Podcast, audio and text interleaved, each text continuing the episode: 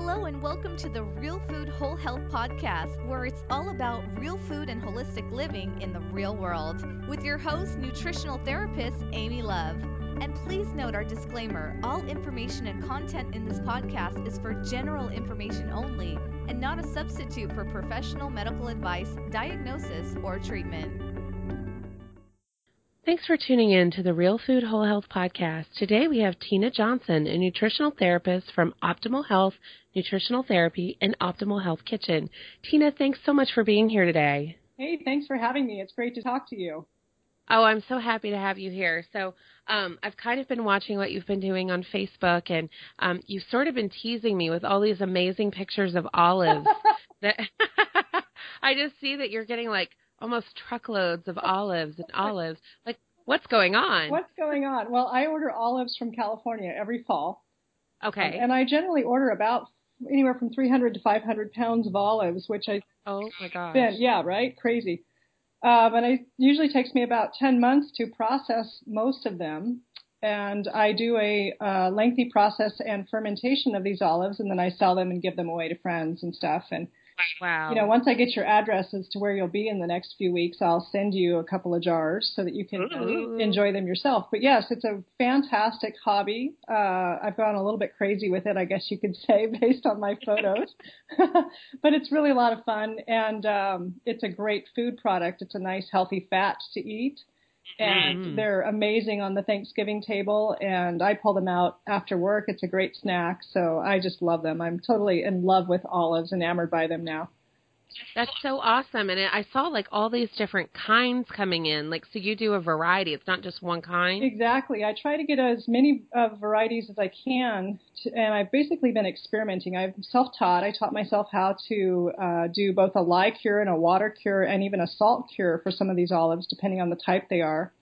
Okay. And um, it's been a learning process. I've been doing it now for about five years, and right, right. I think I've perfected it pretty pretty well at this point in time. But it is a it is a lengthy process. It's a lot of work, but the mm-hmm. result is just phenomenal. Like any fermented food, it's super healthy for you, and you know such a treat to bring out. No one ever expects you're going to pull out a jar of olives that you've made yourself. So it's no, not at all. Because people are used to. I mean, these days, like people are starting to talk about homemade ferments, and and people are like starting to understand the difference between you know like the pickles and the sauerkraut that you would buy in the middle of the grocery store, you know, that are done with vinegar and that kind of stuff, and the the good stuff that's naturally fermented and cultured that's usually in the refrigerated section on the exterior, you know, aisles of the store. So people are kind of getting used to that, yep. but I don't think they're thinking about olives. Exactly. Well, most of the olives that you buy in the grocery store have gone through a process, a lye process in which they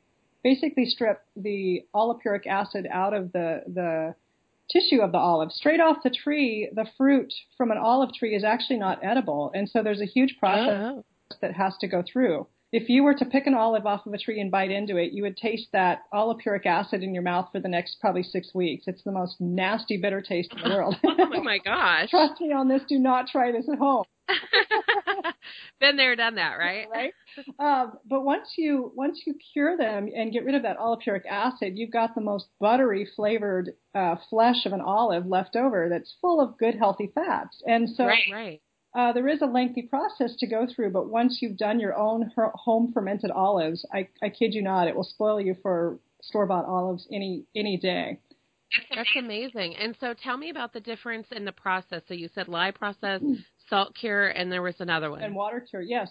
And water cure. Okay, tell me about that. How do you even know what to do? Well, so um, I love olives. Basically, in one day I was, you know, sitting at home on a rainy Portland afternoon, Googling stuff, and I came up on these olives and thought, why couldn't I do my own olives? And so, because at that point in time I'd been uh, fermenting my own kombucha and doing my own sauerkraut, and olives kind of were the next progression for me. So I started researching organic farms in California in which I could buy olives from and have them shipped to my home. And then I uh, found the UC Davis website that actually talks about how to home cure your own olives.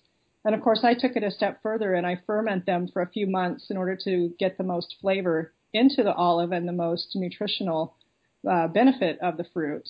Wow. Uh, let's start by lye cure. So lye, a lot of people have a, you know, a, the scary thought of lye. Lye is essentially drain cleaner, and it's, Mhm. you know, it's a heavy base, and it's it'll eat through your skin. Um, but I'm here to tell you that I've been using lye for five years, and I've never burned myself had an issue. And people who make salt uh, soap, homemade soap all the time, use lye, and it's it's quite safe if you know what you're doing and and uh, you know you've researched how to use it. So basically, I soak the olives anywhere from 12 to 24 hours in a lye solution based Mhm. on a number of different factors. You know, if it's a drought year, there's different kinds of different amounts of lye I have to use. It's it's a little complicated. There's a little bit of chemistry involved there. And then once I soak them, I rinse them and I continue to rinse them for about two to three weeks with daily water changes. So this is where it gets very labor intensive. Uh, wow. Yeah, I know it's kind of crazy. And then after that, I start to brine them in just heavy salt water, and I always use a good quality pink Himalayan sea salt so that all of the minerals are right back into that into that product. You know, you got to have all your minerals, right? Exactly. And building in quality like along the way. That's what I love. Exactly. And then once they've soaked for about two weeks in a salt brine, then I actually uh, bottle them either into Fido jars or into uh, mason jars, and I add flavorings. I add all sorts of great things like peppercorns and lemon and garlic and bay Mm. leaves and all sorts of. I do a variety of different flavorings just to really impart a nice flavor, so that when you t- bite into that olive, not only are you getting the buttery fat flavor from the olive, but you also have all these wonderful flavors that are imparted into the olive flesh. Mhm. So, so that's the lye cure, and that's um, you know that's a several month process. It's a long process and, and very labor intensive, but so worth it when that jar gets opened. Wow. And uh, and that's usually something that I reserve for a heavier, thick-skinned olive like a Sevillano or a Barouni olive okay. that are much bigger. And so there's a variety of different olives you can use this for, but you can't use it on the real delicate type of olive. That type of olive, which is what I uh, my favorite kind, is the Lucques olive, which is a French olive from uh, originally from the the Languedoc region of France. Mhm. And I do get these from California. There's a farm in California that sells these, and it's a very Awesome. delicate, very buttery flavored olive that is such a delicate flavor that it should only be preserved in water. And so Wow. basically, those will soak in water, and I change the water every three or four days. Mhm. And it usually takes about six to eight to ten months, depending on the size of the olives. And this year, the olives were they ripened so quickly because of the drought in California. Mhm. So this is going to be a huge experiment this year to see whether the Lucques, how long they'll take. They may take six months instead of the full 10 months. I'm not really sure. So, um, That's amazing. And I mean, it totally makes sense, right? That you'd have to vary your process based on the crops and based on, but I mean, how intimate that is to know what's going on with the, I mean, it's kind of like wine, right? It's a very intimate process where you're, um, yeah, working with the crop every year and getting the nuances of, you know, what was going on with the sunshine, what was going on with the rain, what, you know, and then that's going to come through in your final product. it's very true. And this is, this is a product that is so tied to the earth. I mean, every, everything that's impacted in California right now with this drought is certainly going to impact the product. And while the fruit has been, it's been a beautiful year for the fruit, next year is probably going to be a horrible year for the olive production because of not only the drought, but every other year the olive trees don't tend to produce as much. Okay. Okay. So uh, this year I was kind of hoarding olives, you know, knowing that I was going to ask, did you do more this year knowing that? yes, actually I did because I know that next year is going to be much tougher. So um, and I've got one more shipment that should be coming in the next couple of weeks. So oh, gosh. I know it's, it's crazy. I've got I've got five gallon buckets lining my basement right now, That's full, full of olives, and I've got about uh, 35, 36 cases of jars full of olives right now sitting in my on my back porch. And yeah, it, my house looks a little bit crazy right about this time of year. But uh, but delicious. oh, they're they're just phenomenal. I can't wait. I'm I'm dying to open a jar, knowing they're not yet ready, but I'm really you know itching to open one just to see. So Yeah, right. How are you developing? I must test you out. So, okay, so we've talked about lye and we've talked about water. So, salt cured, I think I've had salt cured before, typically like a black olive, or maybe I'm even thinking of oil cure. Uh, actually, well, and you can do you can do both. I've never done an oil cure, and the reason for that is that um, if it's not done properly, I have read, and I'm not an expert on this by any means, but I have read that botulism can happen with Okay. Okay. foods that are, are uh, preserved with oil, and so I've Mhm. tried to avoid that. I'm not really into, uh, you know, using No. botulinum toxin in my practice, to be honest with you. So No, that's not really my thing either. I mean, even though I would love the uh the wrinkle reducer, right? doesn't quite work that way when you get it from food. Yeah, it doesn't work from an internal perspective.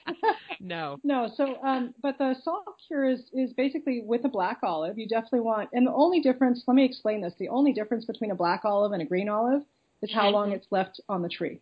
Okay. So, Okay. you know, that I can do a Sevillano olive green with a lye cure and you have a one, this incredible flavor. And then I can do a Sevillano olive black in a salt cure and you've got a completely different product that you would never even guess was the exact same olive. So. Wow. and a salt cure once again is at least at least a 10 month cure and I soak these things in salt and have to continually add more salt and, and allow the moisture to drain out. If you don't allow the moisture to drain out, they can uh, literally rot within the salt, Wow. which doesn't make any sense to me because you would think the salt would cure it all. Yeah, exactly. And so it's a very, very messy process. um, it's not my favorite process, which is why I do probably about 10 or 20 pounds a year is all. Okay. Um, and this year, uh, I'm still waiting to hear from the farmer as to when the, the fruit will be ripe enough to do that. And I have a feeling I- it'll be a uh, week, one week window in order to get this fruit. So I'm really keeping my eye out for that because I would like to get about 10 or 20 pounds of olives this year for just the salt cure. Wow. Um, Wow, that's amazing. And like you said, like to be on top of it, like a one week window, Yeah. you've got to be ready to go. Right, right. Wow. Yeah, and the Lucques olives for the water cure this year, he had about a 10 day window, and I luckily snuck in on that window, and then he shut it down pretty quick. So it's Wow. uh, it's it's really an amazing. It, it's kind of crazy. It's not like just going out and grabbing a cabbage from your local farmers market and making sauerkraut. You know, this is a much more involved process, but it's so rewarding. And in the few classes I've taught on this process, you know, people think I'm a little bit nuts, but when I when they actually get a chance to sample the different varieties of olives and you know, and then try to go to the olive bar at your local grocery store and sample those, there's nothing there's not even close to any comparison between the two. There's such a fresh um, different. It, it's so hard to describe the the difference between these olives. They don't taste like anything you've ever had before. Oh my. Oh my gosh, that's amazing. Like I'm totally drooling. Like I can't wait to try them.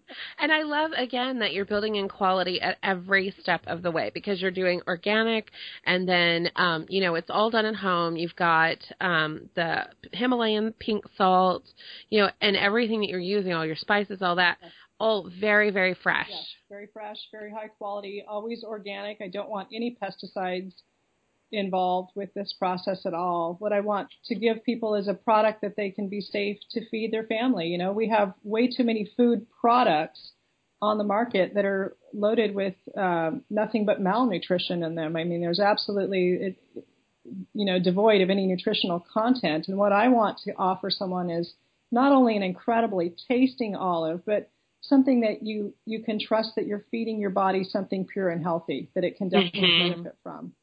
I love. I love that. And so, I mean, that's sort of the goal with all fermented foods. But I mean, like you said, this is really so different and it's such a labor of love.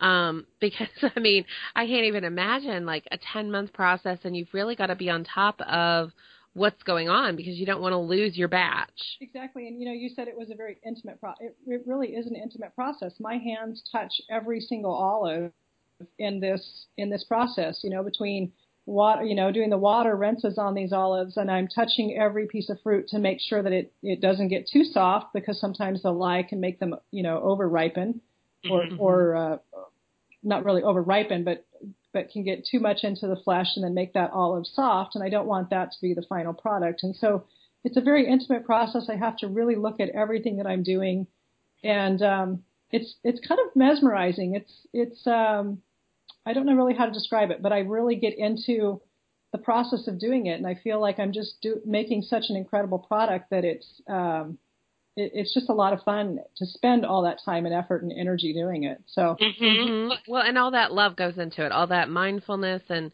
and attention. I mean, people. That's why artisanal products are so amazing because somebody somebody's hands and heart and everything were really in that in that process. Yeah, exactly, absolutely. That's amazing. I mean, that just sounds so cool. I can't wait to try it. And um, and you make like we talked about the sauerkraut. And what else do you make? What other ferments do you do? I do a lot of different ferments. Um, so at the beginning of the fall is kind of my busy year in my kitchen. I spend a lot of time doing things like garlic and honey. uh, which is something that I use. Uh, I ferment and I use that throughout the cold and flu season to help make sure that my body has what it needs to combat any viruses coming down the pike. Um, I do a lot of Moroccan lemons, which is basically lemons preserved in salt.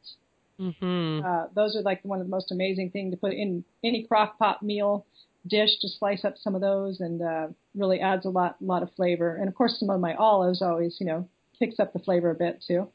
Uh, Yeah. I make That sounds like a perfect combination. right? Yeah, I do. Uh, I do a kimchi that's phenomenal, and the difference between my kimchi versus a typical Korean kimchi, um, and for people who don't know the history behind things like kimchi and sauerkraut, just about every region in in this world, every country, every culture has their own fermented foods, and uh, the Koreans, there are a variety of different. Um, boy, I'm, I'm losing the word here, but subtypes, for example, you know, different types of Koreans and stuff that different areas uh, where the culture is slightly different. And the kimchi is a reflection of that slightly different culture. And so some places will add more fish sauce, some places won't add fish sauce, some places will just add different types of veggies. And so what I have done is develop my own kimchi, if you will, even though I'm definitely don't have a speck of Korean in my body.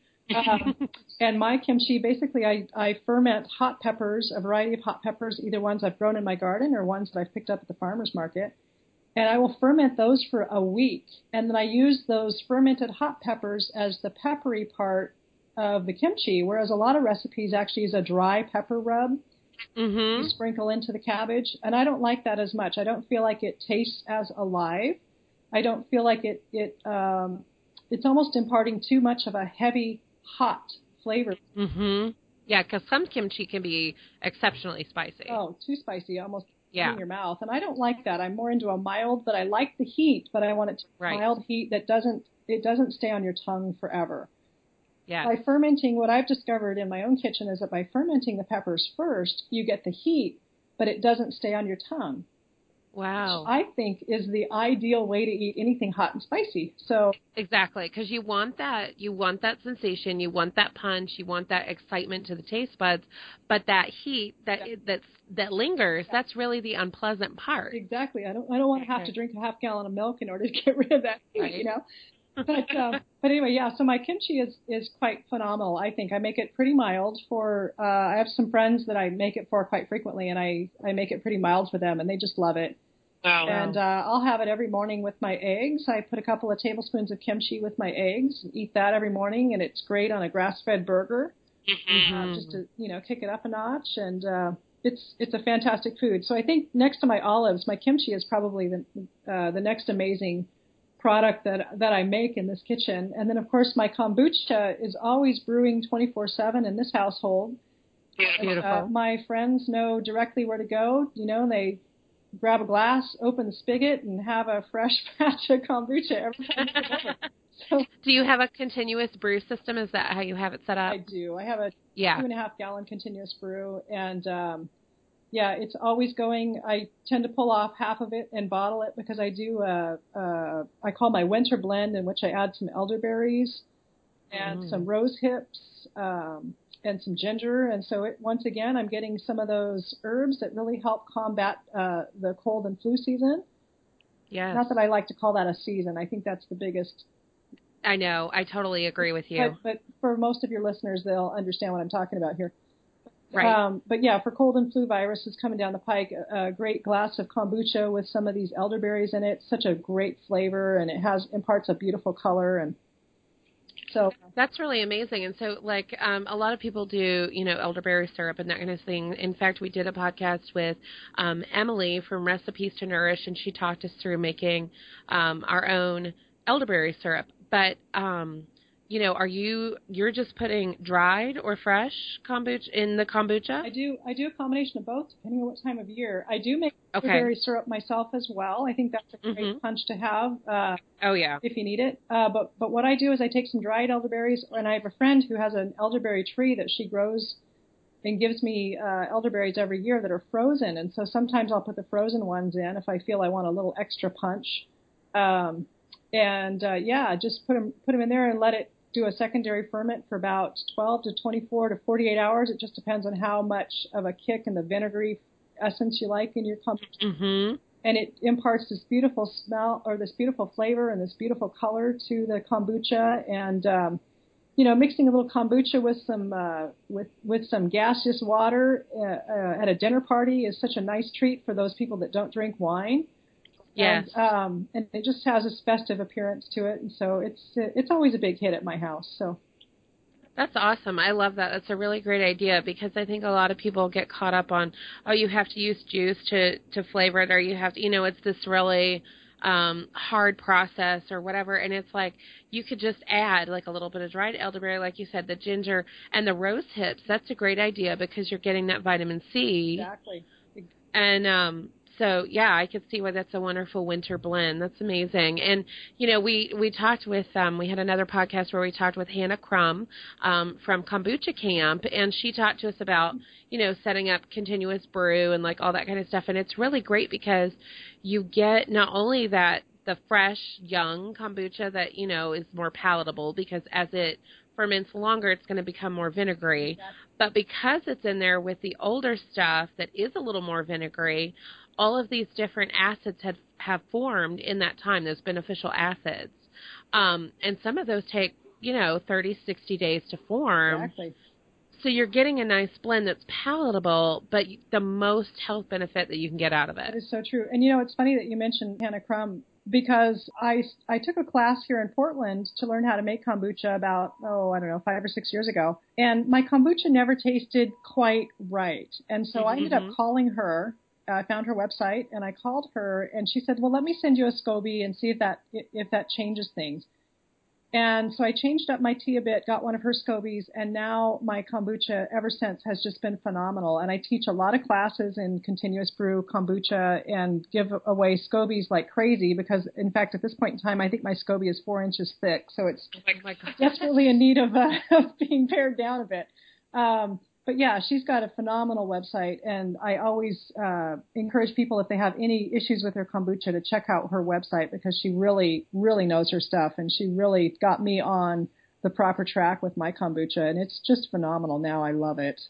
That's That's awesome. And you know, I mean, I I totally agree with you. And I think, I mean, she's called the kombucha mama, and uh I totally think that that is a great moniker for her because she really does know her stuff and she really cares. You know, she's always said that even if people didn't start brewing with her SCOBY and her equipment and whatever, call and you know ask questions and things like that, just like you did, and um and she'll get you going on the right track. And we actually used her SCOBY um, to start our kombucha as well. And you know, I think I brewed for three to four, actually probably five or six years with that um, with that culture with absolutely no problems. I mean, it was perfect every time. Yes, I have not had Yeah. any issues with my with my kombucha, and everyone that I've given a SCOBY to has had great results. So I'm not sure what she does, but her SCOBYs are literally the best the best quality, and um, mine grow like crazy. And I keep have it in a pretty cool area of my home, so even without the temperature being there, it tends to grow and just keep producing some phenomenal kombucha. So I'm I'm very pleased with everything that I've ever gotten from her from her website. That's, That's awesome. Yeah, I love kombucha so much, and um, I do kombucha and I do water kefir, and um, I haven't really, you know, like my real foodie confession. How confession has always been, I don't usually make my own ferments. Like the the water kefir and the kombucha, I do, um, and I've made my own pickles, and I've I've done a little bit of everything just so I knew how to do it, Right. because I felt like that was really important. So making my own sauerkraut, making my own kimchi, like I wanted to know how to do it Right. so that I could. Um, but that was kind of one thing that I've always sort of purchased from little boutique companies doing it the right way um, because it took something off my plate. Right, exactly. And I think Yeah. that's what's so great about fermented foods coming to the forefront of uh, you know the, the conventional society here is that it used to be you know the hippies in their backyards were making this crazy stuff and now it's out in the forefront and here in Portland there are probably about 20 different companies that make it that you can buy it locally which is great and I'm starting to see around the around the country that there's a lot more companies producing it as well Yes. the it's reason- really, really growing. it truly is growing. So it's great for those busy moms out there that don't have time uh, in their schedule to make this. I like to make my own because I know exactly what goes into it. Um. Yeah. I can control what type of salt I use, so I'm making sure I get all of the beneficial minerals in it because minerals are something that I know that my body needs more of. Um, and so I like to do it because I'm I'm a I'm a huge foodie. I, if if I have any spare time, I'm usually in my kitchen making something, and so for me that's that's like therapy. And um, making ferments is a, a great way for me to just get in there and, and make some food. And I do often share these with my clients. My nutritional therapy clients uh, have a tendency to buy my ferments because they know that they're safe. They generally have a good response to them. Um, you know, so it's kind of a nice little side part of my business as well. Yeah, I think that's really awesome, and and you know having those resources available, um, you know, as a client working with a nutritional therapist, like exactly like you said, they know it's safe, and um, and there's not going to be anything kind of hidden in there that that might be not working for them. Exactly. Very, very important to know everything that you're eating. Uh, I think, you know, we just live in a very toxic society from a, a food perspective. There's so many products out there that are just not safe. So, uh, you know, fermented foods you can't really go wrong with if so properly true. fermented. You know, so great, such great amounts of vitamin C, and they help your gut to, uh, you know, to break down uh, food into the B vitamins that you truly need. And uh, it's such a, a fantastic food product all the way around. And I have to tell you this story because I was I was thinking about you the other day. I, I went to a new hairdresser a couple a couple of weeks ago, and uh, I happened to have a little bit of a cold. And I sat down and I said, I, "I'm sorry, I have a little bit of a cold, so you have to excuse me." And you know, I might be blowing my nose a little bit. And he goes, he goes, "Oh, you know what's really good for colds?" He goes, "Have you ever tried sauerkraut?" Dude, you're speaking my language here. You know, I love it. awesome. So yes, it's definitely becoming more mainstream now.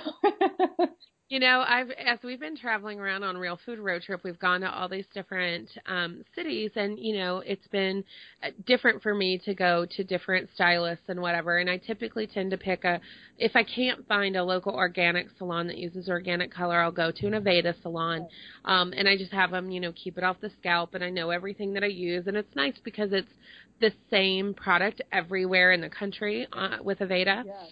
And so that's helped me um, be consistent. But anyway, as I've gone to these different salons, it is amazing um, because I'm always listening. You know, that's nutritional therapy way is you're always kind of listening, and any mention of real food or bone broth or kombucha or any of this, right? Your little antenna go up, and um, so it is amazing the kind of things that I have heard um, around the country that I never would have heard before. You know, people talking about cooking with coconut oil and people talking about going back to real butter and, Right. you know, drinking the kombucha and, you know, oh, you're sick, take some oscillococcinum or, you know, any of these kind of things that was like, that's amazing. It's so amazing. So true. And I think, well, I think part of that, you know, I'm also a registered nurse and, and Mhm. I work in 40 hours a week in Western medicine. And, you know, until I can somehow change my lifestyle and figure out a way to make the nutritional therapy work for me um, better, I'd like to eventually leave my nursing job. But in the meantime, you know, I, I'm kind of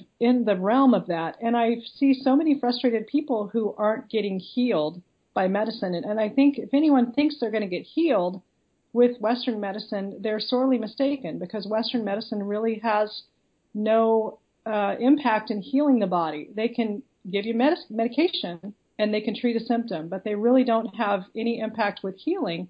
And I think the big reason for that is that you know Western medicine doctors do not study nutrition.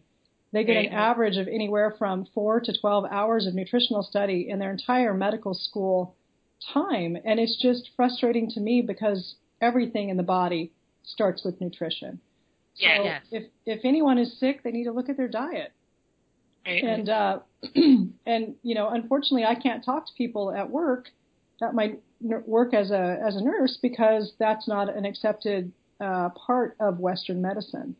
right. Um, Right. Which is very frustrating for me, I have to tell you. But, but not, I don't know how you do it. I'm not sure I could pull that off. it's, it's really it's really difficult to be honest with you. But nonetheless, you know, we're out here as nutritional therapists pioneering all this, or not pioneering, but we're just reiterating all of the knowledge that's out there as far as what is healthy for nutrition. And I am starting to see it everywhere I go as well. And that's such a bonus to me because all it takes is one person planting that seed and everyone else will run with it. And that's what I'm hoping um, is happening as as with what you're doing, seeing all of this wonderful food that you post on your blog and everything. Uh, but hope, hopefully you're talking to people about uh, about nutrition everywhere you go as well. And what what yeah. we do when we do this is we do plant that seed so that people will start to open their minds to a paradigm shift that you know the food products we see in the in the grocery store aren't contributing to our health; they're contributing to our illness. Yes. And um, hopefully we can we can impart those changes that need to happen in this world. And I do see things changing too. So I'm glad to hear that it that you are seeing it as well throughout the the country because we do need to really impact the health of our society.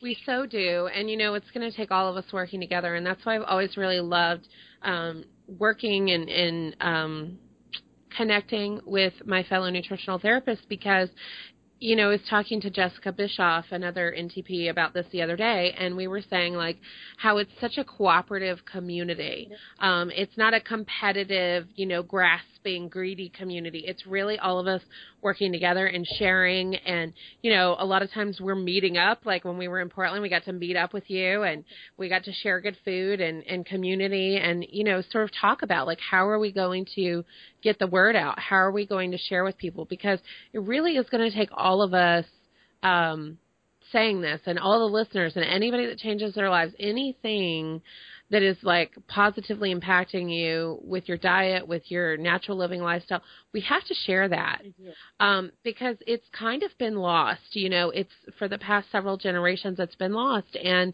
um, we've got to get it back because I think it's so fundamentally important. And a lot of people when they're new to this, they kind of think like food. I mean, why would that really affect my health? And like now to me, that seems like such a crazy thought. But back in the day, I kind of thought the same thing. I'm like, well, I mean, I get it. Like you don't want to eat junk food 24 7. Like, you know, you kind of knew that you would need some vegetables. You kind of knew that, you know, a balanced diet, you know, the food pyramid. Like I kind of knew a little bit about that. Yeah. Um and especially during, you know, I mean growing up in the in the 80s and 90s like, you know, especially the 90s it was all about fat phobia and That's low fat this and that. Yeah. Right. So you knew to count your calories and you knew to um look at the fat grams and you know, make sure ooh you weren't getting any of that saturated fat and all of those crazy things that you know have all hopefully everybody knows that that's out the window. Well, um, the sad thing about that is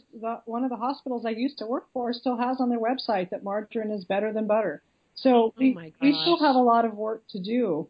And, yeah, yeah. you know, one of the things that really I, I feel very fortunate to live in Portland, Oregon, where fresh grass fed meat is available uh, right, year right. round. And the reason I say that is one of the things that I specialize in my practice is SIBO, which is small intestinal bacterial overgrowth.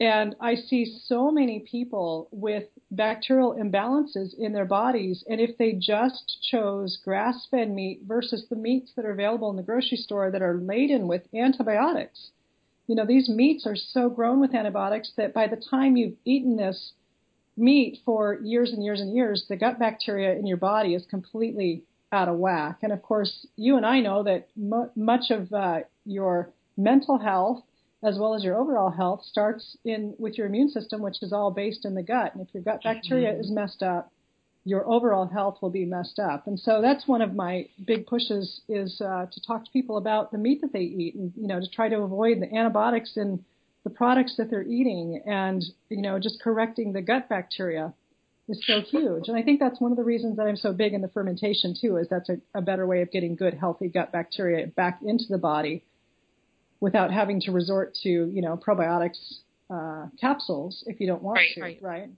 But exactly, exactly because it's you know the power's right with you at that point because you know you're making the ferments in your kitchen or you're you know buying from a boutique, boutique company available at Whole Foods or any other kind of natural market or directly from them if they're in your area.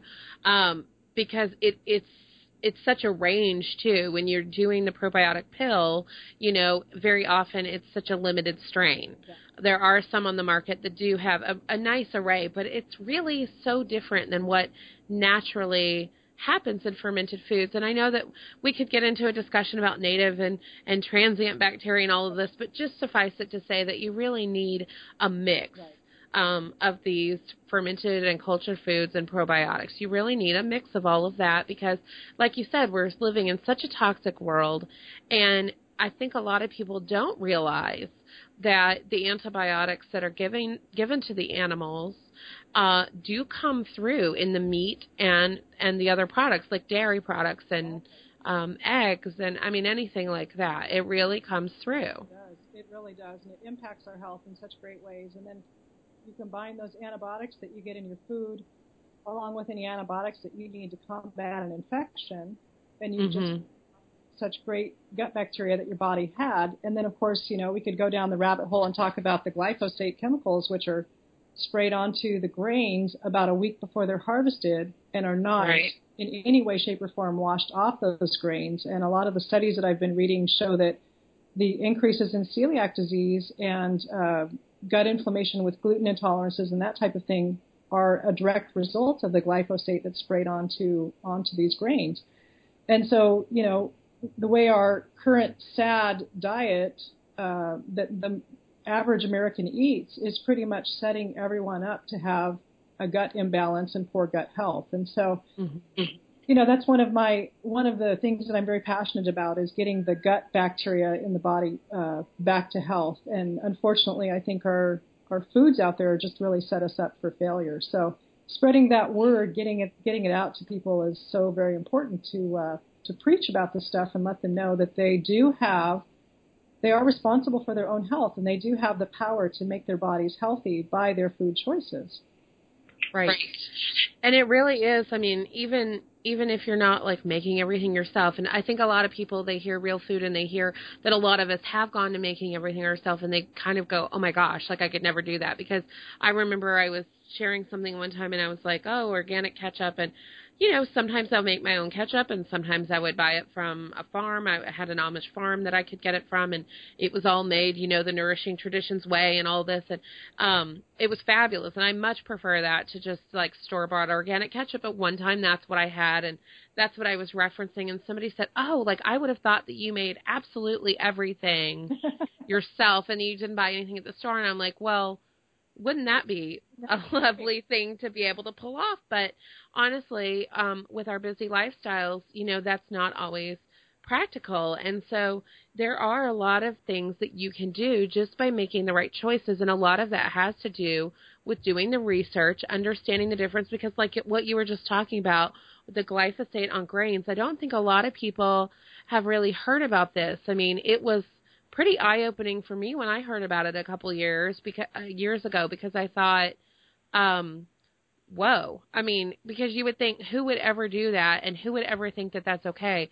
So guys, what we're talking about is like the wheat fields, okay, before they harvest the grain, like when it's ready to be harvested, before they do this, and it's not very far in advance.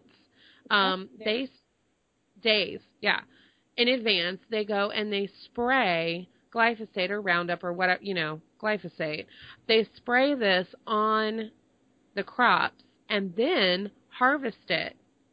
And like Tina was saying, this is not, it's not rinsed off. It's not um, somehow decontaminated. Like it's on there and then that's what is getting ground into flours and that's what's getting made into bread. And this is like, when you're not buying, you know, organic or you're having this wheat just out at the, you know, you're going out for a burger and it's, you know, that bun, there's a really good chance that that was sprayed with glyphosate and you're ingesting that.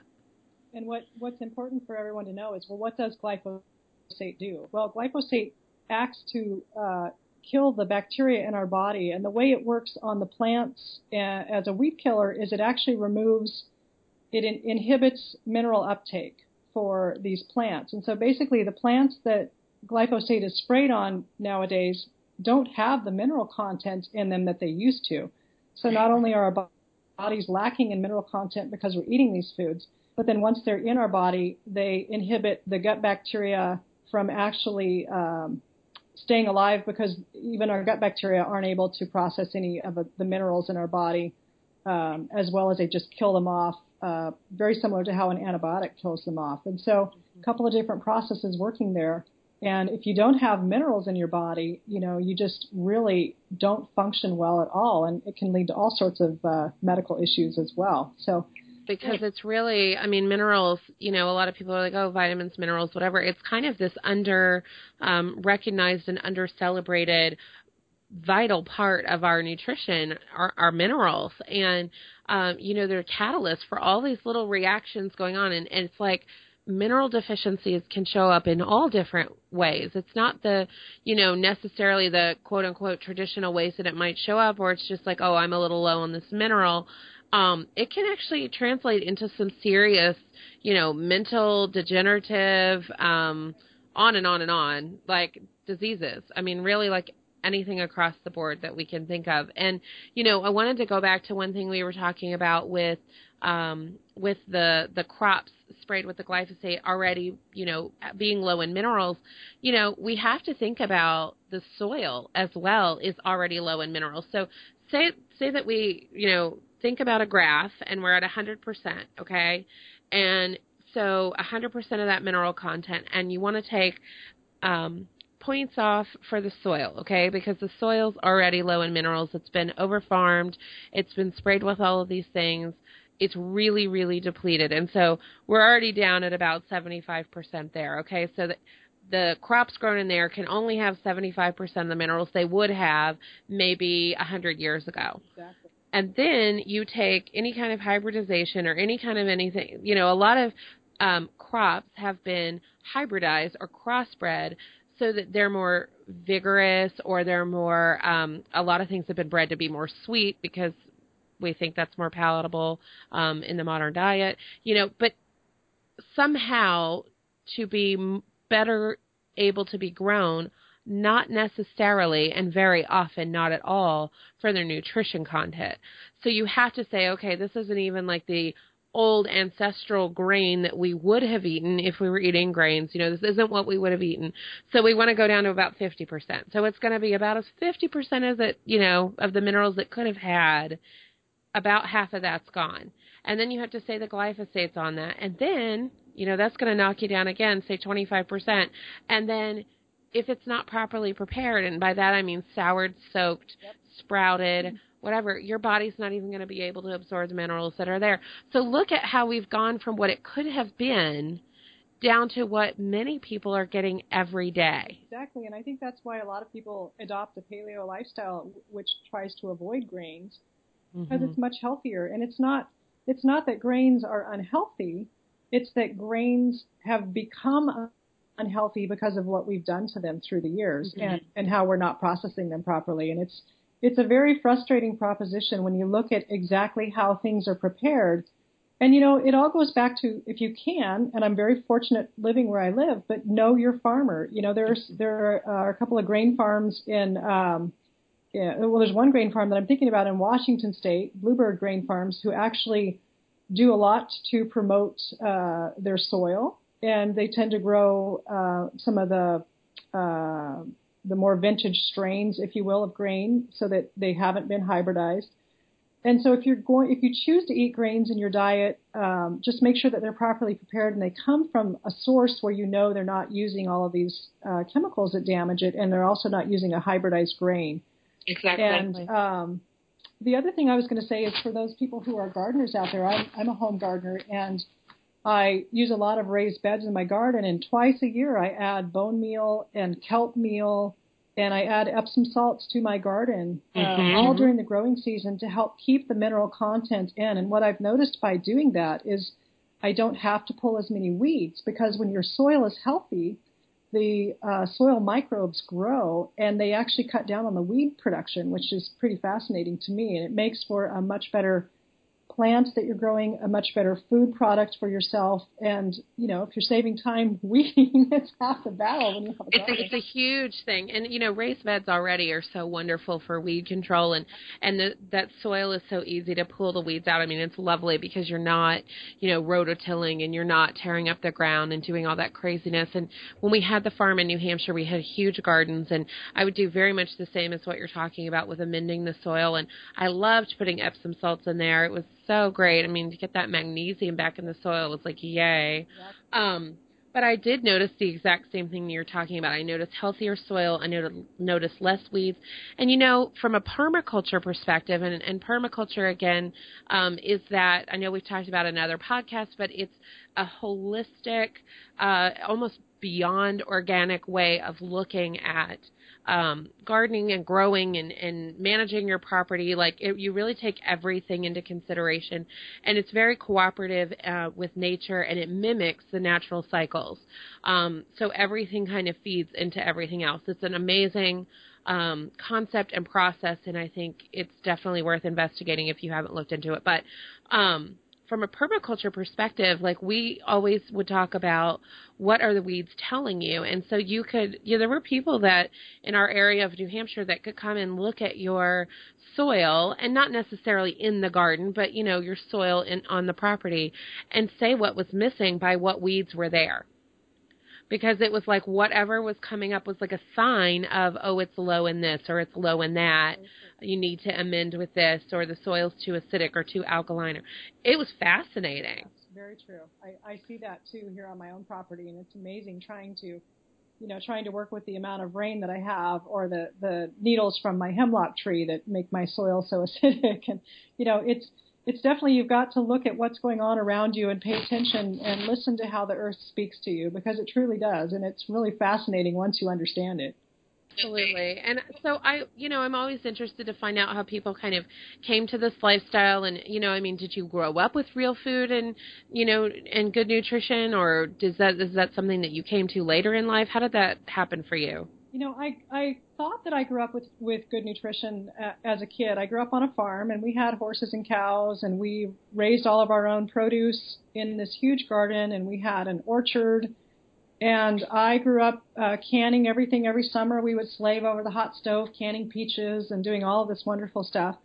And I remember my grandmother uh, was super healthy, but her idea of health was every every time that uh, we went to California to visit my grandmother, she would serve us beet aspic out of a can.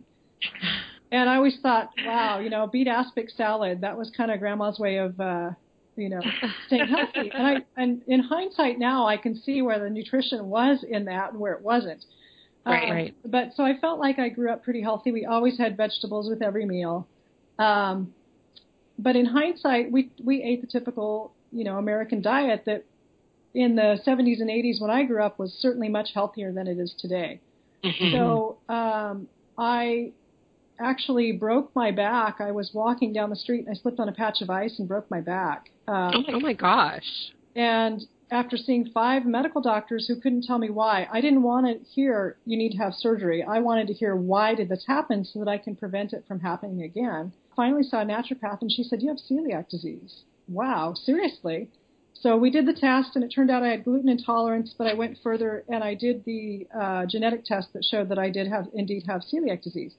So um, that was my wake up call. And interestingly enough, I'd found the Weston Price during this journey. About a year after breaking my back, I found the Weston Price information online and started following that, thinking that would help. But of course, I was still eating grains and I was still eating wheat, only it was processed differently. Mm-hmm. Uh, so once I got the official diagnosis, I gave up the wheat and I eventually gave up the grains, and my health has um, really come around since then. And so for me, it's been quite a long journey of investigating absolutely every corner of nutrition. Um, and that I think is truly where health lies. It's, it starts with what you put on your plate. Uh, you know, there's a saying that what you put on your fork either can contribute to disease or contribute to health, and that's yes. truly, that is truly it. And every mouthful I take, I understand whether or not I'm feeding my body or whether I'm possibly ca- causing disease. And I, I personally choose to not cause disease, and so I eat a very, very healthy diet now. And I'm very grateful for my nutrition training and teaching me what that is. Yes. Um, and then, you know, my goal is to teach other people through my experiences so that they don't end up having to go down that rabbit hole that I had to go down in order to, to discover this stuff. You know, remember I was trained in Western medicine and uh, for 25 years I've believed everything that has been told me. You know, if you have a pill, if you have an ill, take this pill. I don't believe right. anymore. I don't think I don't think pharmaceuticals are the answer to everything. I think our diet is the answer to everything. And so so that's kind of my journey. It, it was a very long, convoluted journey, uh, but I found the, the Nutritional Therapy Association, and I uh, did my training through them, and I'm very grateful to have that opportunity. And now I continue with my educational process, learning as much as I can about things like uh, you know hair tissue mineral analysis analysis because I think uh, minerals are so very important to our bodies, and I'm uh, I specialize in uh, small intestinal bacterial overgrowth issues with our gut bacteria, and um, I want to get out there and just tell the world, you know, that we we have to change how we do things in order to stop this conundrum that we're seeing with ill health everywhere we go. And exactly. I mean, it's almost become normalized. I mean, it's like everybody's sick now, so everybody thinks they're sort of okay. And it's kind of bizarre because you know i mean i'll have a client come to me and and they're like oh well you know i don't really have a lot going on but you know once we delve into it it's like okay well they've got heartburn and they can't sleep and they have these mysterious aches and pains all over and they've gained a little weight and they're having trouble losing it because they've got some thyroid stuff and they're tired every afternoon and they need coffee and sugar to get through and you know on and on and on and it's like all of those things right. don't fit into the realm of health. Right.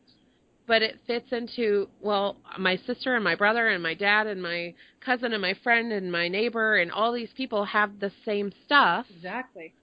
So, you know, isn't that normal? And it's not. And, you know, so many of us have um have normalized that because we see it everywhere we go. And um it really for me i mean because i was right there. I was totally there yeah. um before i took my journey. I mean I, I think so many of us are because that's what we grow up in. And you just know so and so died of heart disease and so and so has cancer and um diabetes and this and that. I mean it's just like rampant. And so but we have to go back and look at you know was this rampant 100, 150 years ago. It wasn't. No. It was not. No. not this sick. And you know, one of the eye-opening things for me is that having worked in nursing for 20 years, I used I, I used to work in the ER and I triaged a lot of patients and they would come in and I would I would ask them, you know, what are you here for? What are your symptoms?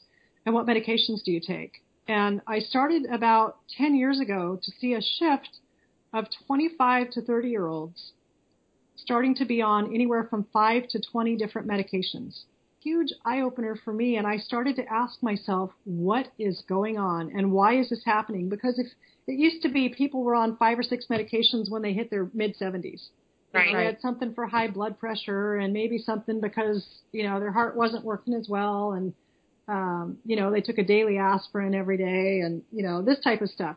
Now I'm seeing 25 year olds that are on 12 different medications because they have an autoimmune condition and they're on all of these medications to stop the body's autoimmune condition. And basically, in an autoimmune condition, the body turns on itself and starts to target its own tissues as being, you know, not normal. And so they start attacking itself.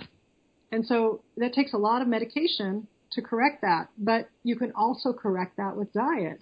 And so for me, it was a huge eye opener. The more I started to learn about nutrition and see that you could impact health, in, including mental health, that you could impact all of this just by changing your diet, that you didn't need to be on 25, 30 different medications or even five medications for someone who's 18 years old. I mean, that just breaks my heart. I remember it breaks my heart too. I'm sitting here like, what in the world? I mean, you know, I mean, we hear about it, but I mean, you're there, you're in the trenches, like, Yeah. and you have this really unique perspective of being able to see the change over time. And I think that is enormous because I mean, we know, like, just from our own experience, those of us that are, you know, 30s and 40s or whatever, we know from our own experience of how things changed.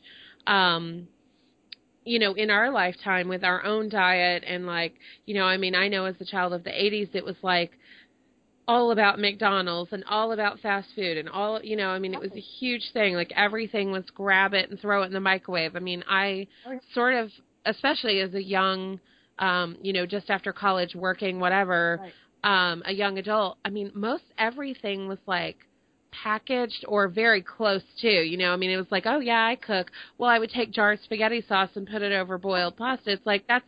and I would probably dress it up with uh with some spices, you know, because oh, it's like that's not cooking and so many people think that that's cooking. I mean, I I know when I started getting into real food and I was going back through um through uh cookbooks and especially as I was doing food blogging, I would go through cookbooks and figure out like what do I want to convert and whatever. And I got to tell you, um, a lot of these so-called cookbooks are terrifying. It's like take a can of this Yeah. and a jar of that Yeah. and mix it together in the microwave and then voila, your food. And I'm like, no, that's not food. Yeah, well, there's there's a home gardens TV show that I remember watching when I was uh, taking my breaks at at uh, at work in the ER, and I, I don't have a television in my home, so I don't watch much TV. But there's there was this home garden TV show, and I can't remember the name of the the blonde lady that uh, had the show, but it was something like 30 minute meals, and she would Oh open up her I know exactly what you're talking about. she would open up her pantry and pull out like 10 cans of something, open these cans and put them together and have this 30 minute meal that you can cook for your kids and they're all going to love it. And I'm thinking, oh my God, what are we doing to our society if this is what we're Seriously. watching? You know, it's, Oh, but she had a beautiful tablescape yes, she did. and a matching cocktail. Yes. You know, and everybody that's listening has to know who we're talking about. But that but it was always this you know, it's like why don't you spend a little less time and money on your tablescape and your cocktail and put it into the quality of your food because oh my goodness, I would watch that in horror as well because when I was so sick, I would lay on the couch and I was practically bedridden at 25. I was oh. so so sick. Yeah, I had to quit working. It was awful. Fibromyalgia, chronic fatigue, migraines, like it was a laundry list. It was four type pages of symptoms. It was just horrendous. And I would lay on the couch and I would watch cooking shows and cuz there's not much on in the middle of the day and I didn't want to watch talk shows. So I would watch cooking shows and she was kind of in between um I think like uh Barefoot Contessa and maybe Giada and you know Tyler Florence or whatever and in the middle you know so you've got like Ina Garten like cooking these amazing like French inspired meals like so much is from scratch. And you know she's in the Hamptons and she's going out and getting this amazingly fresh food and everything. And then on the next show it's like here's a box of you know um cake mix. And we're mixing that with this tub of frosting and then some canned corn because you know whatever. I mean Crazy. it was like the most hideous stuff. But people watch that and I think, you know, I think there's a lot of busy moms out there, for Yeah. example. You know, our Yes. society is such that we all have to work for a living. and it's so hard to feed your family. You know, financially, it can be expensive doing a, a whole Whole Foods healthy lifestyle. But I'm seeing a lot now. I don't shop at Walmart, so I must say that I do not know this as a matter of fact. But some friends of mine are saying that Walmart is starting to carry more and more organic produce, and their prices are pretty reasonable. No, as to the quality of their organic produce, if it says USDA organic, it, it is supposed to be within certain realms of quality.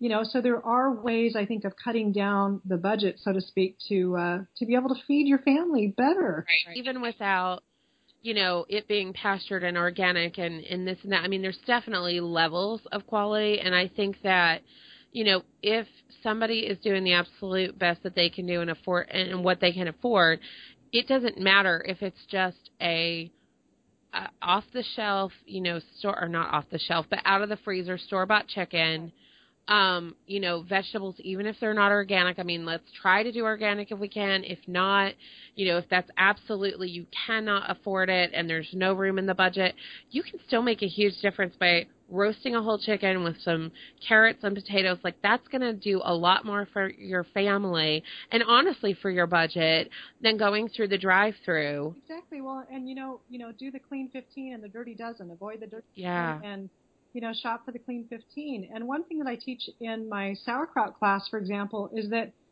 you know the brassica families are one of the one of the types of foods that you don't have to buy organic because they don't require hardly any pesticides uh, to keep them, uh, you know, growing quite well. And so, if you're going to make sauerkraut, for example, all you have to do is buy a head of cabbage. That you can generally get for two or three dollars.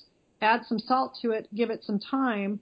Boom, you've just made sauerkraut, homemade sauerkraut, which is one of the best probiotics out there. You've spent minimal amounts of dollars it's very does not take much time to make it. I can probably make a, a head of sauerkraut and jar it in less than 30 minutes. You know, if you've got a food processor, even faster.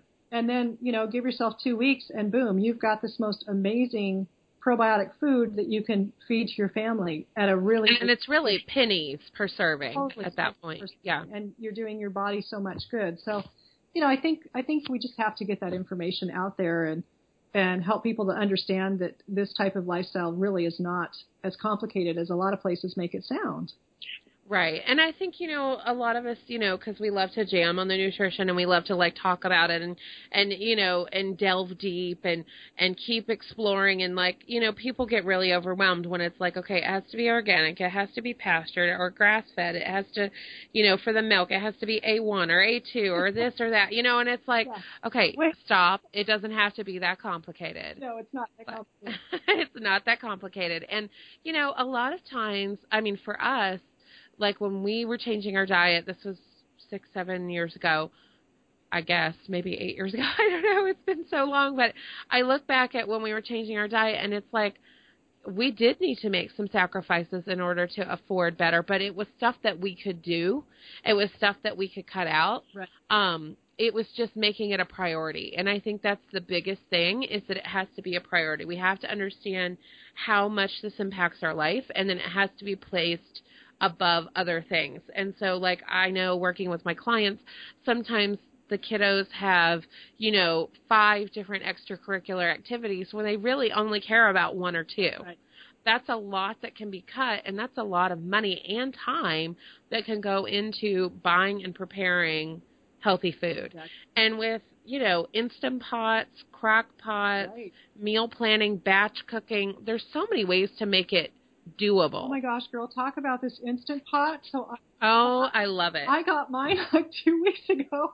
Oh, I'm going insane with this thing. I stuck a lamb shoulder roast, which for those of you that don't don't cook much lamb, lamb shoulder is really hard uh, to cook. It, it can be quite chewy if you don't cook it right. Stuck it frozen Yeah. in the instant pot. Did sautéed some uh, onions and garlic in the bottom of the instant pot. Stuck the frozen lamb roast in there. Set it for an hour and a half. That stuff came off the bone, pull apart, the best tasting roast I've ever had. And it was super easy. And I literally plugged it in and walked away. Women who have, and I keep going back to women who have kids. I don't have children myself, but I look at these women that I work with that have kids and they're so overwhelmed. They've got so much on their plate. And I just feel for them because I know that life is such a struggle on a daily basis. But get yourself an instant pot. Spend the money on it. I know it's an expensive kitchen item, but it will more than pay for itself in the amount of time you save. Use that, you know, within 30 minutes to an hour, you can have a complete meal done for your family without slaving over the stove. yes. You know, these are the things that we need to look at, you know, having the, the proper kitchen tools, you know, and like you said, you know, cutting things out of your budget. You know, I got rid of my, my TV because I wasn't watching it very much. So with that extra $50 a month that I'm saving, I could spend on my grass-fed meats. Right. And you know, you just kind of have to look at things from a different perspective completely. What what is gonna what is gonna de-stress your life and yet make you healthier at the same time versus the stressful endeavor. Because if we look at it from a, if you think, oh my gosh, I can't make sauerkraut, it's to, it's so stressful, then don't make it, buy it, or you know, get rid of that Starbucks latte that you have every morning and choose to you know buy a, a better quality food instead of that Exactly. it, it's totally about about looking at your lifestyle and making those changes. And you and I have both done that, and we know that we're much better off and healthier for it uh, in the long run. But it is a it is a big step, and it's really hard to do. And making decisions like that can be very stressful for a lot of people out there. Yeah, in the beginning, it seems like it's so big and overwhelming. It's like, oh my gosh, how am I going to change my diet and everything I buy? Because, especially when we're busy, we, I mean, normally we're creatures of habit anyway as humans, but when we're busy, it's even easier to fall into those habits of like, okay, this is what I buy at the store. And you go into the store and you go up and down the aisles and you know exactly what you're going to get and you're used to the layout of the store that you go to.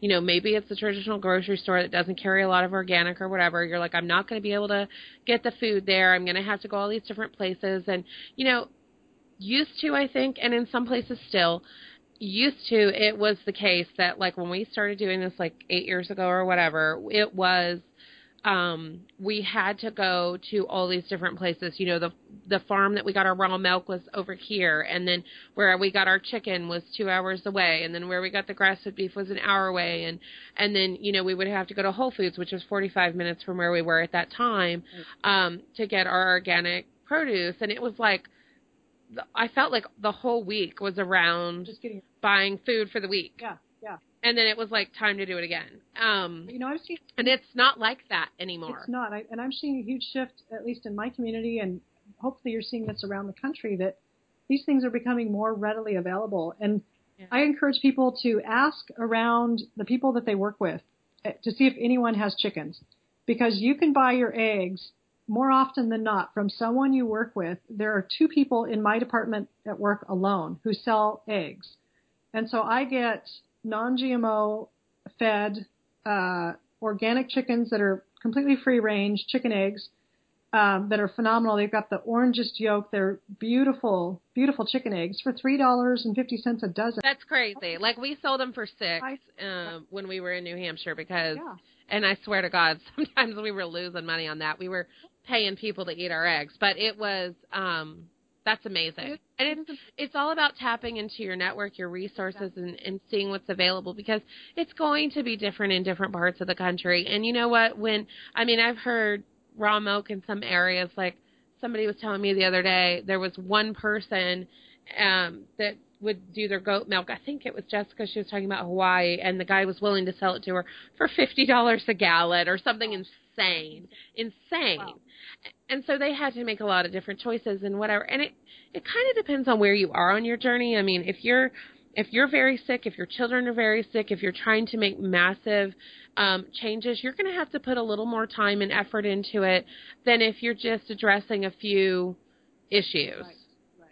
You know, it really, I mean, for me, I was like, like I said, practically bedridden. I was miserable. I was in pain every moment of every day.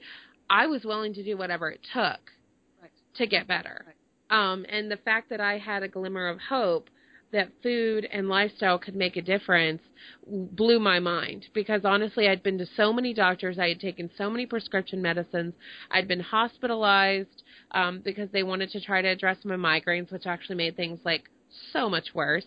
Um, but I had pretty much given up hope that I was ever going to get out of this. So when I found out that food and lifestyle could make a difference, I'm like, you've got to be kidding me because it seems so brain dead simple. I know, right? I could not believe it. Yeah, I really could not believe it. And so, and it was like so fast, you guys. It was amazing. I mean, within two months, half of my symptoms, like that would be like two typed pages of symptoms, disappeared. Within six months, it's like almost nothing had ever happened. Right. And I have had been sick for decades, Yes. It's and that's crazy. it's so amazing to me, and I hear clients say that all the time, and I know that with my own health. I'll be honest with you. You know, I yes, I'm a nutritionist, but I still fought everything that my naturopath was working with me. Giving up the dairy. Oh no, you are not taking my raw milk out of my hands. I was making my own cheese. I was doing all this great stuff. I finally gave up the dairy, and it was like an aha moment for me. But it took four years. So you know, I mean, I get when people say I can't do this because I said the same thing. I can't do this. You know, the wheat was a no-brainer. But the dairy, no, I fought that. And then I also fought the coffee and I gave it up recently and it was like, oh, another aha moment there. Body doesn't do well with this stuff. coffee, you know, it can cross react with for those that are gluten sensitive or celiac and um and that can be a huge thing. Like people don't realize there can be it's not that case for everybody. Some people will give it up and go, "Oh, it wasn't a really big deal," but um some people it's a massive shift for just something simple like that. It is. And, you know, and, and even as a nutritionist, I fought it. I mean, so to Yeah. tell you guys that Oh, we're human. we're human, you know, totally. Yeah. I mean, and, and yeah, I do as much as I can for my body, but, you know, I'm on a budget too and I have to watch where, uh, where my food dollars go. And I've actually started using my olives as a form of trade. And so, uh, this year I'll be buying my chickens with olives. Oh, So, that's cool. I know. Isn't that great? I'm like, That's very cool. I'm just so excited that I've found uh, farmers that are willing, you know, willing to do that. But you know, there there are ways and means out there, and um, you know, for anyone making this shift to looking at whole foods as a way of getting themselves healthy and you know, looking at doing fermented foods and any of this type of thing, go at it slowly because if you look at it from a, an overall perspective, every little impact that you make to your health will impact you greatly and in a positive way.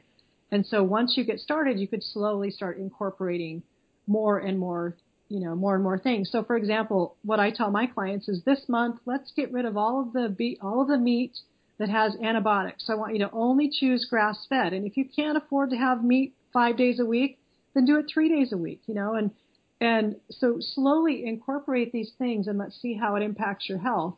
And then that starts them down this journey where they go, wow, that made such a nice impact and such a big difference that I might stick with it for much longer and then I can incorporate other things into it as well. Just having a step. Exactly. Yeah, we start a lot of times with our clients with changing out the fats. Yep. So I say if you're going to buy margarine, buy butter instead, you know, or um, you know, let's get that canola, soybean, vegetable oil nast out of your house, any kind of Crisco, all that junk has to go. Let's bring in real butter. And you know what? It doesn't have to be organic, grass-fed, you know, raw butter. It can be butter. Right. Just butter. Exactly you know, if we can do organic, let's do organic. If we can start there, let's start there. If we can start with Kerrygold or we can start with, you know, organic pastures, uh, organic valley pasture cultured butter, let's do it. Right. But if we can only start with the, you know, the four sticks of butter, let's do that instead of the junk. Exactly. Yeah, and get the good olive oil, not the adulterated olive oil. Let's get the good olive oil in there. Let's get some avocado oil. You know, I mean, so much of this stuff now, we were talking before about it being accessible. Um, and I know that you mentioned Walmart. Well, I got to say that Costco is coming on in a huge way in the organic market. I mean, so you've got, you know, Whole Foods, of course, which, you know, a lot of people criticize it for being very expensive, and it absolutely can be, but there are deals to be had as well. Um, and you can be careful about how you shop there and what you buy. Um, it's a huge, amazing resource because at least you can find what you're looking for. Um, Trader Joe's, a lot of, um, people think, well, Trader Joe's, you know, um, doesn't have a lot of healthy food, and it absolutely does. Again, just like any place, you got to read labels. And you know, I heard that Trader Joe's now has a grass-fed yogurt. Oh, really? Yeah, grass-fed yogurt. Someone uh, posted it on Facebook. I saw, and I I don't shop Trader Joe's very much, just because for me it's um, I don't actually go to the grocery store much at all. I I can exactly grow much of my own food, and I get all of my meats from my farmers. So uh, but but yeah, so I don't go there much, but I do encourage people to try that. And here in my local area, we have a store called the Grocery Outlet, which is a a discounted store. Um, I think the way that I've described it to people is basically if a semi trailer uh, crashes on the freeway, they can't re- they can't sell those products in a regular grocery store, so they resell it to one of these types of outlet places. Or if something is nearing its expiration date, they will sell it at these places. I have purchased. Okay, I'm gonna I'm gonna. Here's total confession time here. I have a freezer in my basement. I purchased 60 pounds of butter at one time. Yes, the guy that checked me out thought I was nuts. 60 pounds of butter from Europe. It was European grass-fed butter at this grocery outlet. They had I don't know how they got this much in, but I went ahead and loaded up my cart with it and just stuck it in the freezer. And I used that for, gosh, a couple of years. I think I was eating butter. Amazing. But you can find some great deals. And, you know, I'm not wherever people are located. If they look around and try to find one of these discount type warehouse places, um, they oftentimes do have a lot of organic produce uh, and organic foods that, that you can get some really good deals on. And so, you know, I, I don't shop there very often. I'll go once a month just to see what they have. And every so Mm-hmm. often I'll find some good deals and just add that to whatever's in the pantry if I can. Um, so there are ways, you know, to cut down your your grocery budget for sure, and and keep your family healthier. And you know, frozen vegetables too are a great resource. And you've got a freezer, and I, you know, I think having a freezer in the basement or in the garage or or wherever, if you can have one, kind of hard with with where you're living, but you know, have an extra freezer and stock that full of frozen veggies and all sorts of things that are readily available, so that you don't, you know, if you find organic veggies on sale, buy a bunch of them and put them in the freezer. Um, and then that way, you know, you're saving yourself some time and you're saving yourself some money as well. So there are lots of ways to cut down on that food budget and, you know, make it easier on your family because if you have to start spending a lot of money to change your lifestyle, that becomes an added stressor, and we don't want to add more stress to people's lives. I think we've got plenty of that. We so do, and you know, stress is um, obviously detrimental to our health too. So we don't want to go too far, too fast, and stress everybody out and freak out. Like again, like just keep it simple. Just think about you know what your great great grandmother would have recognized as food. Just keep it real. You know, up level your sources as you can. Um, you know, and absolutely like I, I totally agree with what you're saying about the freezers and on the farm we had five freezers. I love it. So, uh, you know, we had our um our kitchen fridge freezer, but then we had five freezers and um because we had, you know, the animals, we had all the bulk stuff that we would buy like when I um, when we butchered our pigs, I had 60 pounds um, of wonderful, beautiful, organic, soy-free, all this loveliness um, of of pork fat to render down into lard. Totally. I think I got like 12 gallons of lard. It was Oh. insane. yeah, it was amazing. Um, our pigs were so cool, and they had eaten um, they had eaten 500 um, gallons of yogurt Wow. Of organic yogurt during their yeah growing season. And so 500 gallons pigs eat a lot of food you guys. Yeah. and um so yeah it was beautiful snow white fat and we got to render it down into lard and it was just amazing. So it absolutely we needed all that room. And, and on real food road trip in our big motorhome you know we do have a residential size fridge freezer which is lovely. Um but that's i only have the one and so I had to get a little creative Yeah, for sure. um, and just you know make sure that I'm on top of our supply because you know I actually rely on my freezer a lot. Um, you know, having the frozen vegetables, having um, you know cooked shredded frozen meats or anything like that. You know, stocking up on grass-fed ground beef when I find a good farm or find a good price or you know every once in a while Whole Foods they'll do their um, you know Friday deals and it'll be you know four ninety nine a pound or something like that, and it's usually from one of their local grass fed farms and so I've stocked up on that before.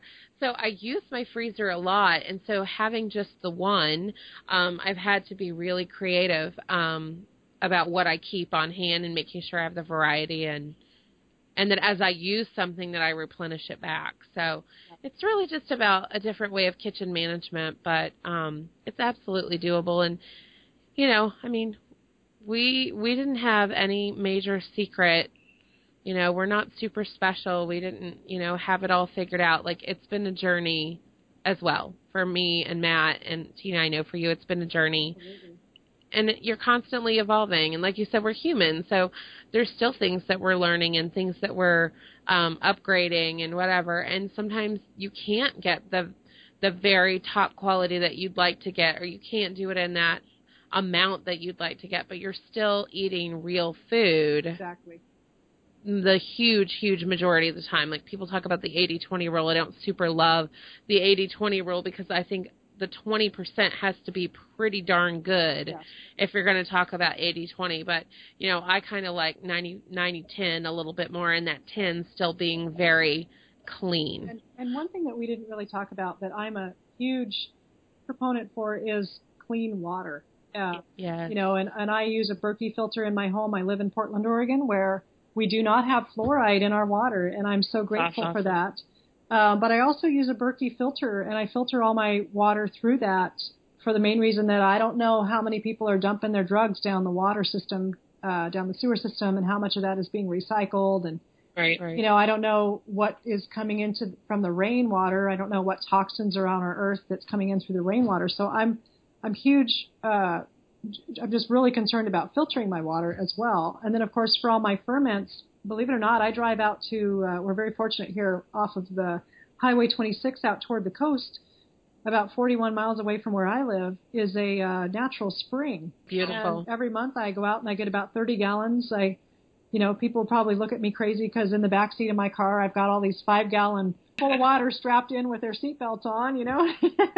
Well, and that's cool. That's so great to be able to find the natural spring. And I think there's a website. Is it findaspring.com? um, yes, and they're Yeah. everywhere in this country. And I encourage people once you start drinking this stuff, you know, people say, well, what what's the difference between spring water? Well, first of all, it doesn't have toxins from a lot of the municipalities actually people dump water in and they go through a water treatment plant. So a lot of the sewage water is recycled and it's treated. But what you don't realize is that if people are dumping drugs down this, some of the drug, some of the water actually has, uh, you know, antidepressants in it and that type of thing. If you were actually to test it significantly, uh, at the proper testing facilities, they would show traces of these different types of drugs. You know, like and remember, guys, we're not talking about like people like narcotics, like illegal, like cocaine and stuff. We're talking about pharmaceutical drugs that people are taking or that have expired in their medicine cabinet, and rather than properly disposing of it, they're flushing it down the toilet. Right. And then those uh, water treatment facilities actually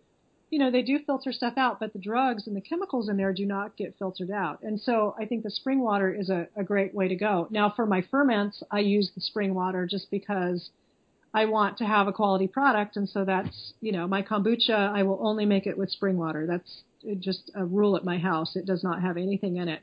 Um, you know, so that's one thing that I, I really want to say to people is that if, if you can impact your health one of the key things is really know the water quality that you're getting. And of course, don't buy bottled water in plastic bottles because, you know, the BPA leaches into that plastic. You don't know if the bottled water was sitting in a hot warehouse and, you know, now you've just poured plastic phthalates and toxic plastic uh, plasticizers into your body. And those, believe it or not, get stored into your fat uh, in our body and they can continually um, toxify you at the same time. And so water is very, very important. You always want to drink uh, good, healthy water, and and that's something that I make an effort to uh, to drink. I've invested in my Berkey filter, uh, and I do. You know, it's an investment to drive out to the coast every month and, and pick up fresh water. But that's something that I choose to do for my health, and I think it has made a huge a huge difference. And of course, drinking a good quality amount of water society where people reach for the Mountain Dew instead of the water and uh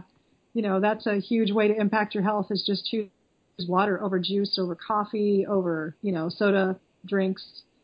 So, um, it's, it's so important. And, you know, we love our Berkey too. I mean, absolutely. Like, I would never be without one. I just absolutely love it. And, um, you know, what's great is that if you don't know what we're talking about with a Berkey, it's a water filter. It's a countertop water filter. It doesn't require any plumbing or any electricity. It's a gravity fed filter. So what you do is you pour water like from your tap into the top component um, and it sits there and it goes through the filters and it drips into the bottom and then there's a spigot um, where you can pour it out into your cup and it's filtered and the Berkey filter is so amazing because I mean I think they've done the test where they put the red dye in and um, and the water comes out clear. Like it, it pulls out so much stuff, and um, you could even take. I mean, I love it for kind of a survivalist thing, right? Like, um, you could take lake water and like put it through there in an emergency and have it be drinkable. A lot of people would say they'd put iodine or whatever in it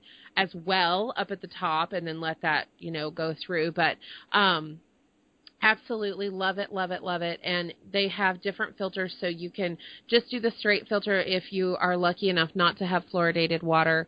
Um, but if they have added fluoride to the water, which many cities still do this, um, you can get the fluoride filters, and that will take that out. And I believe it also does arsenic, fluoride and arsenic, um, which was great when we had well water.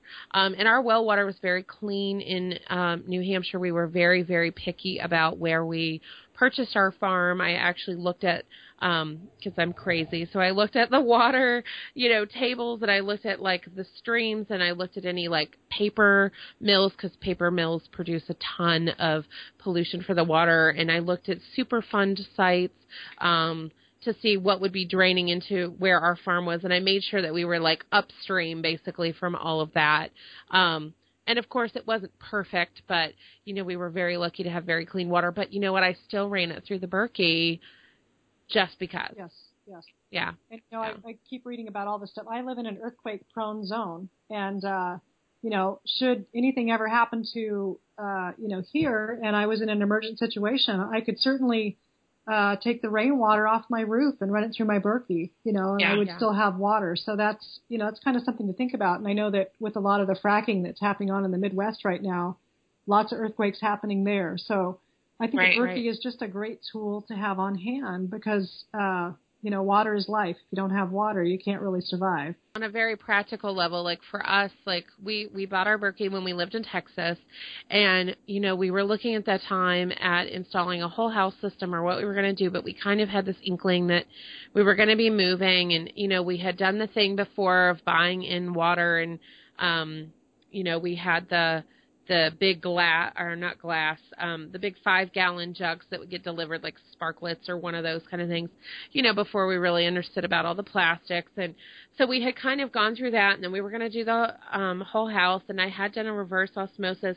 And a lot of people think reverse osmosis is fantastic. And I actually found that it was causing mineral deficiencies in me um and I was just more and more and more thirsty um you know you can remedy that by putting a little bit of um unrefined sea salt in your water and, and a little squeeze of lemon juice as well but um but I was looking for something that we could move with us, and I knew we were going to be in Pennsylvania for a short time while looking for a place in Connecticut. I knew that we would be in Connecticut for, at that time, I kind of thought we'd be there for 18 months. We ended up being a little over two years, but, um, and then we moved to New Hampshire. So having all these different moves ahead of us, I thought, you know, a whole house system is not going to be a great investment because I can't take it with me. Right. With the Berkey, I could take it with me, and when we were staying with family in Pennsylvania, I was able to just put it over um, in the corner of the dining room. I didn't have to tie into their electricity. I didn't have to tie into their plumbing. Right. It was no muss, no fuss over in the corner. We filled it up with water and we had, you know, clean filtered water to drink. So it was really, really handy. And like I said, I wouldn't ever be without one if I could help it because I just love my Berkey. And, you know, when we were picking out our motorhome and looking at the different um, floor plans, it was like, okay, where's the Berkey going to go? yeah, I know it has to have a place to go. Exactly. No, I'm I'm I'm known for uh, taking my Berkey with me when I go on vacation. So Yeah. yeah, it's great. Yeah, yeah. Absolutely. Well, Tina, thank you so much for being here today. This has been so fun, and I've learned so much. And so, thank you for being here. I really appreciate it. Thank you for having me. It's great chatting with you again, and uh, we'll chat later so I can get your address for those olives. Okay. Yeah, I can't wait. All right. Thank you. All right. We'll talk to you soon. right, take care. Bye Bye. bye. Thanks so much for joining us today, and please remember to leave us an iTunes review. Also, head over to our website at realfoodwholehealth.com and enter your email to receive free goodies, discounts, updates, and more. See you next time on the Real Food Whole Health Podcast.